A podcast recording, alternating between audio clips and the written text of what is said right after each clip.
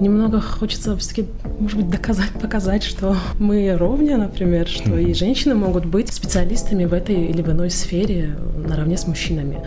Потому что, Потому что мы не так. слабый пол. да. Ответственная была за сестренку, за дочь, например, да, вот сейчас. И вот сейчас, на, будучи на работе, да, скажу, что женщины на самом деле более ответственные. Благодаря этому продуктивность намного выше. Женщины сачкуют меньше.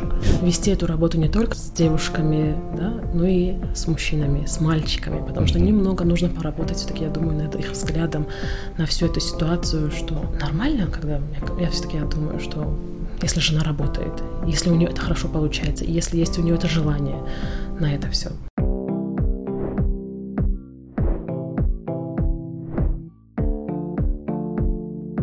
Добрый день, это очередной выпуск подкаста из цикла «Неинтернетика» от Академии Трех Медведей. Сегодня ведущий я, Искандар Мирзганев. Напомню, что в Таджикистане при финансовой поддержке Азиатского банка развития реализуется программа по развитию сектора энергетика. Одним из ее компонентов является укрепление потенциала, включая расширение участия женщин в деятельности энергетического сектора. Сегодня у нас в гостях Дилафруза Уири, это заместитель начальника Центральной службы средств технического и технологического управления ОАО «Шабакахой Тихоли Барк». Я правильно все правильно. Здравствуйте. Здравствуйте. Главный вопрос.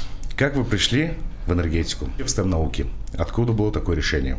О, это было в далеком, не то чтобы детстве, а в подростковом моем возрасте, когда, помните, только появились мобильные телефоны, и нужно было обслуживать их непосредственно звонком к оператору. Да? Угу.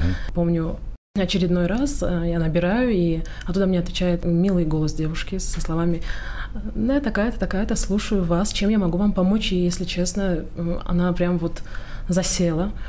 И было так интересно, и хотелось вот почему-то работать, вот, помогать людям, и по большей части я скажу, что я больше практик, чем, наверное, теоретик, и мне хотелось вот так вот помогать и получать пользу и видеть, mm-hmm. да, получается. И потом, когда э, встал вопрос о том, что куда поступать, я высказала свое мнение, что хочу туда-то, почему-то выбрала техническую сферу, мне не отказали, потому что мне всячески сказали, куда бы ты ни поступила, мы всячески тебя поддержим, потому что образование — это важный аспект в дальнейшей нашей жизни. Угу. Это нужно, важно. Дерзай.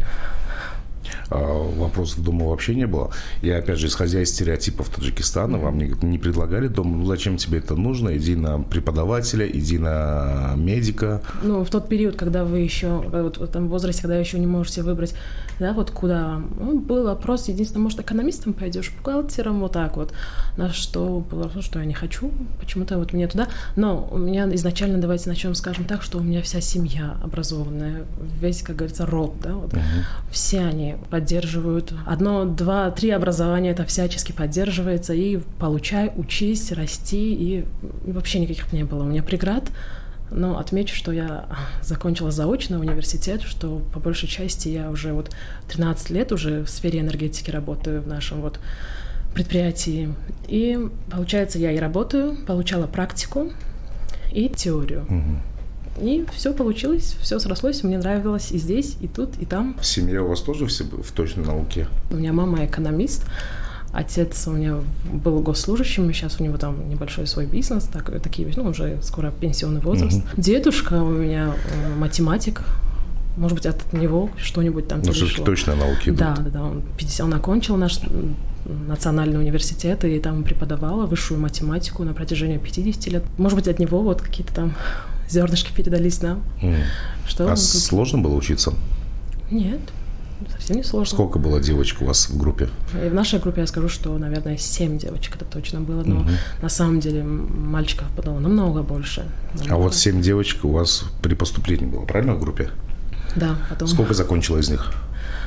Я точно сейчас сказать не могу, но помню, что мы чуть меньше нас стало, да, чуть меньше, потому что там параллельно замуж вышли, ну и немного потом академ отпуск, по-моему, тоже брали, что вот, вот как-то. Ну, а мы вот окончили. А не смотрели, кто стал работать по профессии? О, по-моему, только я одна. Если говорить точно, наверное, из мальчиков, по-моему, тоже никто в эту сферу не ушли. Мы, если ну. честно, такого естественного контакта не придерживаемся, угу. но это Но в этой сфере я параллельно от того, что работала, может быть, поэтому. Если бы мне не нравилось там, если никакой поддержки, может быть, не было там, я бы, наверное, тоже ушла по окончанию. Uh-huh. Потому что изначально, когда я пришла сюда, ну, мне сказали, ну, хай поработай на лето, время проведи, вдруг тебе не понравится, эти телефонные наши сотовые операторы, например, полно их там. Может быть, там поработай. Мы недавно говорили об исследованиях, что у девочек интерес к STEM-наукам, точным наукам появляется где-то лет в 11-12. Ну, сейчас немножко раньше, потому что у нас появился uh-huh. интернет и возможностей много. Но через пару лет он исчезает. Хотя опрошенные в исследовании девушки говорят, что если бы они знали, что у них будет поддержка и равные возможности, интерес к точным наукам остался бы. А вот как именно вам удалось сохранить этот интерес? Не было ли такого, что вы говорите, я не буду, все это сложно, не хочу, ну ему нафиг? Это, наверное, уже исходит из личных качеств да, mm. человека, потому что я, по сути, не тот человек, чтобы бросать на полпути что-либо. Я люблю изучать, а, узнавать что-то новое, и вот хочу узнать, до, до какого же уровня я вот дойти могу, и вот где эта преграда, что вот здесь я скажу, что все стоп, например, вот это вот не мое, например, или я не потяну, но пока вот этот интерес благодаря вот этому и остается, потому что интересно изучить, интересно узнать новое. Потом не зря говорится, что вот мужчины немного по-другому, да, вот э, немного сложены, да, и женщины. И вот это вот немного хочется все-таки, может быть, доказать, показать, что мы ровня, например, что mm-hmm. и женщины могут быть специалистами в этой или в иной сфере наравне с мужчинами. Потому что Потому что Мы это не так. пол. да. Как относятся ваши родные к тому, что вы строите карьеру именно в этой сфере? Стереотипно мысля и стереотипно говоря, сугубо мужской секторе. Как я выше говорила, никаких преград. У нас все только за. За то, чтобы работали и работали там, где у них хорошо это получается, да, и они комфортно себя чувствуют, ну, видят же, что получается, например, ну, поддерживать всячески. У нас нет таких преград никаких, я вам скажу, чтобы там это стереотип, это не женская работа, например. Нет, потому что я считаю, что это нормально. До какой позиции в энергокомпании вам бы хотелось дорасти? Какая ваша цель? А, я как человек, а, который уже несколько лет здесь работает, и можно сказать, что карьеристка, наверное, и хотелось бы, конечно, достичь самых наивысших высот, которые мне предназначены. И если получится, я буду очень даже рада этому. В нашем обществе бытует мнение, что женщины не должны или не могут брать на себя ответственность, которую обычно берет руководитель. Многие говорят, ну зачем вам, зачем вам ответственность такая? Вот что вы об этом думаете? О, это да, это прям ответственность, это мое, это на самом деле, это опять же, это черта характера все-таки, я вам скажу что есть такое ответственность. Я всегда, по-моему, выросла, ответственная была за сестренку, за дочь, например, да, вот сейчас. И вот сейчас, на, будучи на работе, да, скажу, что женщины, они на самом деле более ответственные, и благодаря этому продуктивность намного выше. Женщины сачкуют меньше. Вот лично мое мнение, это очень глупое суждение, то, что женщины не могут брать на себя ответственность. Я считаю, что женщины более ответственны, чем мужчины. Оставь мужчину с тремя детьми из дома, без гроша в кармане, который бы надеялся, что жена ему сегодня что-то принесет. Большинство семей в нашем Таджикистане такие, что женщина сидит и ждет, когда муж ей что-то принесет. И кто из них более ответственный? Когда она без ничего может содержать и семью, и детей, и мужа. Это инстинкты такие. Это ответственность. Я считаю, что женщины на самом деле более ответственны, нежели мужчины. По поводу руководства, ну, я считаю, здесь вообще нет каких-то гендерных различий. Ну, это мое личное мнение. Женщина может быть также руководителем, как и мужчина. Это все от личных качеств человека зависит, а не от гендера. А вам часто приходится брать на себя ответственность? Да, потому что непосредственно занимаю должность заместителя начальника. Когда бывает он в отъезде, все, получается, все его обязанности переходят на мои плечи, и я стараюсь достойно оправдать и ответственно взяться за всю эту работу. А да, как часто. складываются с подчиненными отношения? Ведь там большинство мужчин наверняка. Вам приходится ими командовать, руководить. Все хорошо. У нас в этом нашем коллективе мы уже давно работаем все вместе.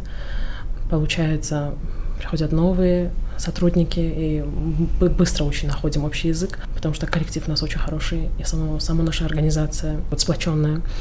И стараемся, чтобы наша работа, как 8 часов мы там проводим, конечно же, нужно ладить. Конечно же, нужно искать и подходы. Все у нас в этом плане хорошо, работаем. Но неужели ни разу не было такого, что кто-то изъявил, скажем так, протест тем, что им командует женщина? Нет, на моем опыте, сколько я вот работаю, не было такого пока. В моменты принятия каких-то решений, вот вы говорите, когда вам приходится брать на себя ответственность как заместителю начальника, да? В такие моменты вы чувствуете сомнения или наоборот гордость? О, Сначала, конечно, посещают такие легкие нотки сомнения, потому что надо принять правильное, верное решение. Но не бывает такого, что вот а, все перекладывается на твои плечи и все, вот решай сама. Очень у нас сотрудники очень, э, вся организацию имею в виду, да, даже по любому вопросу они могут вам откликнуться, обязательно помочь. Это как семья одна большая, если честно. И, а потом, когда решение принято и дело сделано, конечно, охватывает гордость. И это очень Но приятно. вам сейчас легче об этом говорить, потому что у вас должность, вы заместитель начальника управления центрального. Но, а если, скажем, придет сейчас молодая девушка с института, к нам и приходят, и мальчики, и девочки, и мы всячески стараемся помочь, потому что я исхожу от того, как меня приняли вот, да, вот на работу, как ко мне относились, какая была поддержка. Нам очень хочется, чтобы выпуски подкастов наших стали мотиваторами для девушек, которые хотели бы пойти в STEM-науки, но ощущение складывается, что одного мотивационного разговора недостаточно. Как вы думаете, что еще необходимо делать для того, чтобы девочки могли сохранить интерес к точным наукам? По этому поводу, как вот до нашего с вами подкаста Тахмина Хакима Борис, как mm-hmm. тоже была, участвовала, и непосредственно одной из этой ролевой моделью была я, которая с ней вот в мае месяце мы вот э, объездили север наш, вот с агитационной программой, да, mm-hmm. она, они называют маркетинговый тренинг, например, мы с агитационной программой объездили вот школы, джамуаты, которые, чтобы рассказать людям, что это такое, что в 21 веке нормально работать, где вот эти все современные технологии, что это не так э, страшно. Все можно и поработать, и успеть и поучиться, и замуж выйти. Хотелось бы побольше таких вот э, мотивационных выездов, да, чтобы на самом деле девочки знали, что есть такая сфера деятельности, что там работают женщины, что для женщин там практически все условия для работы соблюдаются, и никаких притеснений, ничего. Это вот э, маленький шаг, который был произведен,